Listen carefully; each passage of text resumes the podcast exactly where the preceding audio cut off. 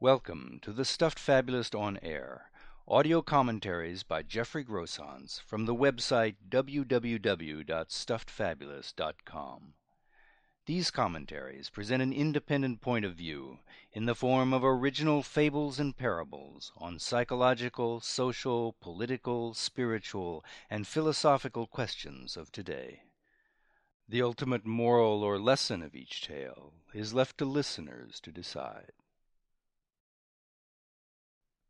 Sometimes you just have to wonder, as in the following tale. The Corpse Once a corpse in a wildly popular bodies exhibition had some things to say about the crowd before it. First of all, what were they even doing here? For days mobs of them had been pressed up against the glass doors like shoppers ready to trample one another to get to that price slash doodah or whatever it was they felt lacking in their lives. Fist fights were a constant threat as irritable parents accused one another of cutting into line and trying to get to the corpses on display before "my kids, little Joy and Mary Beth here, who've been up half the night with excitement." As if death were an action toy or a doll in a box. And look at the way these people dressed. If they had no dignity themselves, couldn't they grant that the corpses they were gawking at might have some measure of self regard? Did they imagine the fellow in the pose of a champion runner, all his muscles bared and preserved with silicone, all the beauty of a powerful body at its peak and never to decline? Did they imagine he would permit his perfect form to be draped in their stained T shirts and loud, saggy Bermudas? Or the young woman on exhibit in graceful, quiet awareness of her mind and body in balance and at ease? Was she secretly thankful for being spared to decline into one of these dumpy, overfed frights with their minds and bodies at such destructive odds? Even the corpses whose organs displayed various stages of disease or decay must wince at the spectacle of squinting and grimacing patrons who'd bought tickets for an opportunity to feel pleased with their own condition by comparison.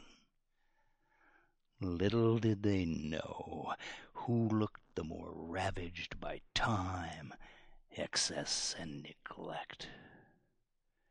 Multitudes, all in a sweat, both figuratively and literally, hovering about bodies as cool as statues while barely able to resist the urge to reach out for a furtive poke.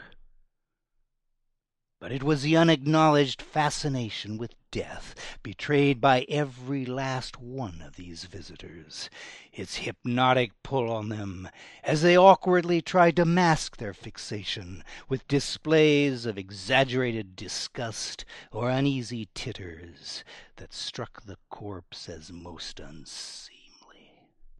Rather than giving themselves over to awe at the splendors of life on full view, they covered their embarrassment at that raw grandeur by a kind of through the fingers peeping Tom mentality, as if to satisfy a secret obsession, while still pretending they didn't suffer from it in the slightest.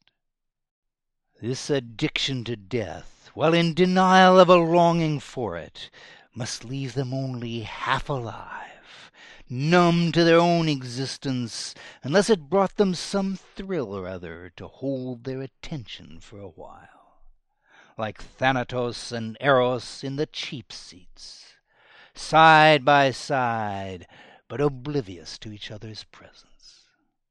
No wonder benumbed waxen pornography was the biggest business on the planet. What else could offer these people the combination of titillation and safe remove that no doubt brought them to this exhibition as well? How prurient. And how morbid. Who are the real dead ones here, anyway? the corpse wanted to ask.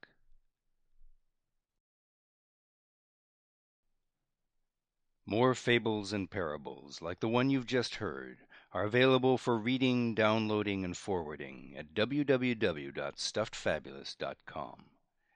Bound collections of tales in the series Likely Stories, Contemporary Fables and Parables, and audio CD collections of selected tales can also be ordered through bookstores or directly through the orders page of the website.